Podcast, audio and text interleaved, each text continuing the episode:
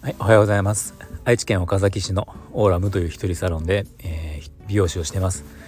カナダと申します、えー、このチャンネルでは僕の一人サロンのことや大人女性の美容のこと髪のことなどを毎朝7時に配信しています、えー、今回はですね、ビビリモになったらどうしたらいいのかっていうお話をしようと思います。皆さんビビリ毛ってあの聞いたことありますか、うん。まあ、もしかしてわからない方も多いと思うので、えー、説明するとビビリ毛っていうのは一番よくあるのが宿毛矯正ですね。宿毛矯正をした時にこうじりじりと縮れた状態切れ切れ毛じゃないえっとなんか本当にもうくせ毛よりも縮れたようなビリビリっとした状態になった髪をビビリ毛って言うんですけどまあ宿毛矯正かあとはあれですね最近だとその髪質改善ストレートとかで、まあ、時々そうなる方もいるらしいんですけど、まあ、大体そんな感じ普通のパーマとかではあまりないんですけど宿毛矯正で主に多いですね。でまあこうなってしまった時の対処法っていうことでお話しするんですけどえー、結論を言うと2通りなんですねやることはやれること。まあ、一つは、えー、切ってしまうこと、まあ、傷んでる部分を切ってしまうことですね。でもう一つは、えー、ビビり直しみたいな、えー、技術、えー、メニューで直してもらう、まあ、この2通りなんですよ。でまあカット切ってしまうことはもちろんわかると思うんですけどこのビビり毛直しっていうのはあのどこの美容院でもできるわけでもないですね。そういったまずメニューがないとやってもらえないと思うしあの、まあ、かなりその難易度も高いしうんまあ本当にこう数をこなしそのビビり毛直しの数をこなしてる美容師さんではないでないと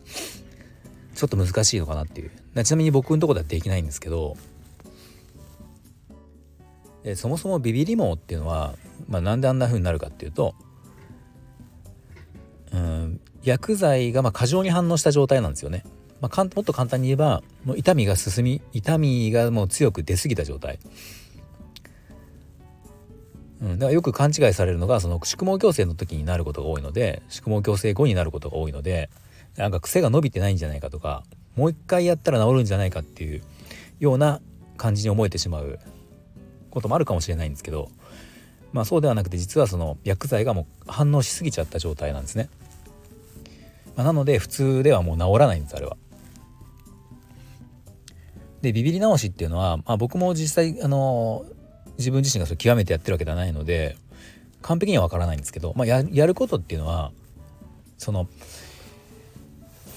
あもうあそこまで傷んだ髪をもう一度、えー、軟化って言ってそのアイロンができる状態。アイロンしたら形ができる状態にしてそこまで持っていって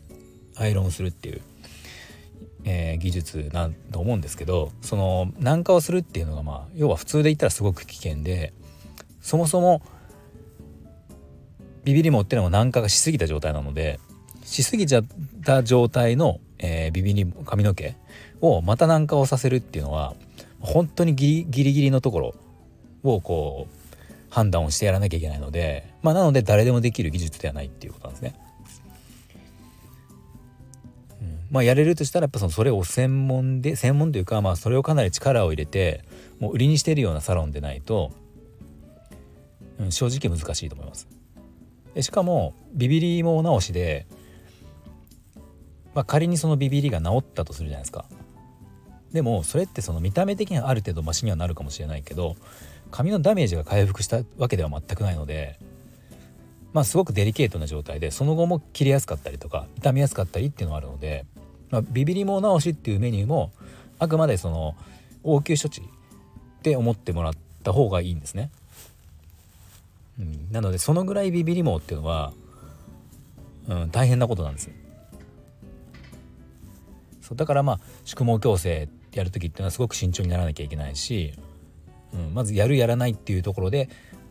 判断がまずすごく大事なんですよね。まあ、ブリーチ毛はもちろんやらない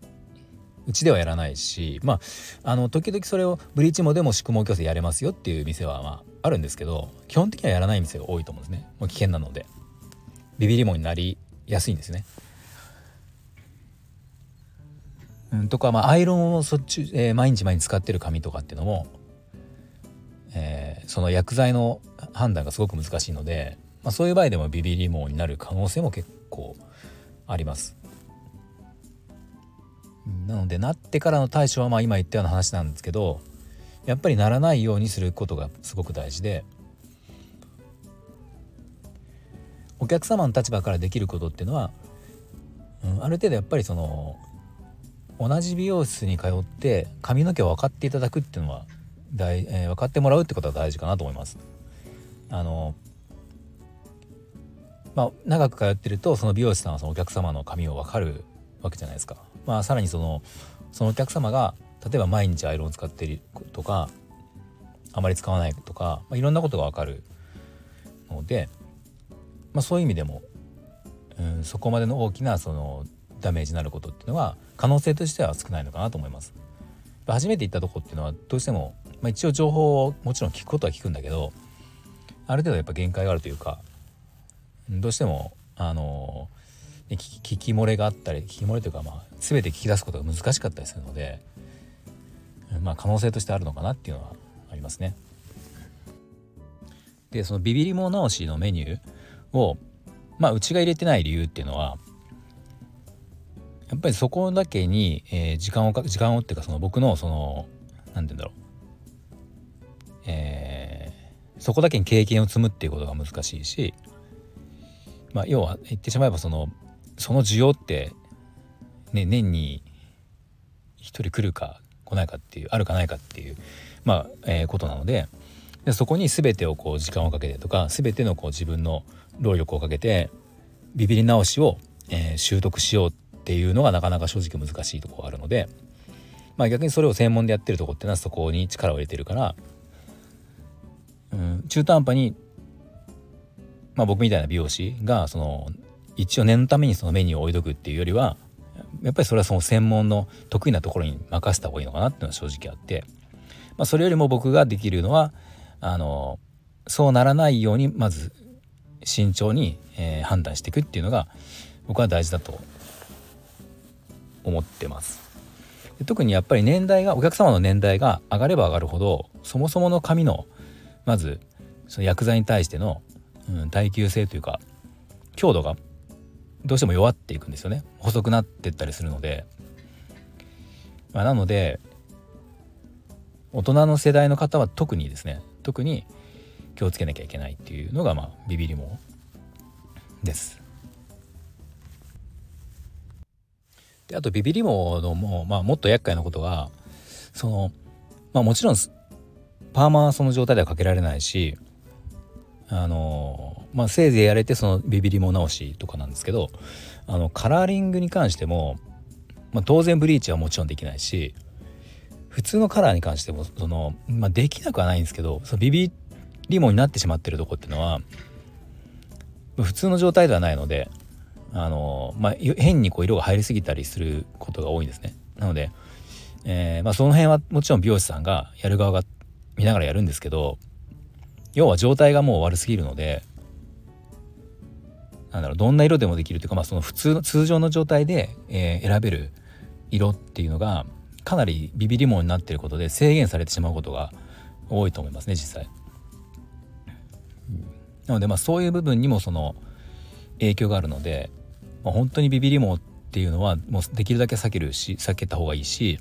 まあ、そうなる可能性があることっていうのはもうできるだけやらないっていうのが大事かなと思いますね。なので今日の、えー、内容をまとめると、まあ、ビビりもっていうのは、えー、ダメージがもう行き過ぎた状態でその基本的にはビビりものダメージは治らないんですね。で、えー、対応としてはカットして切るかビビりも直しっていうメニューでやるかどちらかなんだけど、まあ、ビビり直しビビりも直しも、えー、応急処置でしかないよってことです。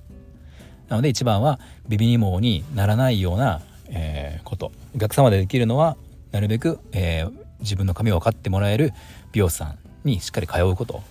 かなと思います。はい、じゃあ今日の、えー、内容が少しでも参考になったと思ったらいいねボタンを押していただけると嬉しいです。また今後も僕の、えー、放送を聞いていただけると思った方はもしスタンド FM のアプリが入ってない方はお手数ですがそれ入れていただいて、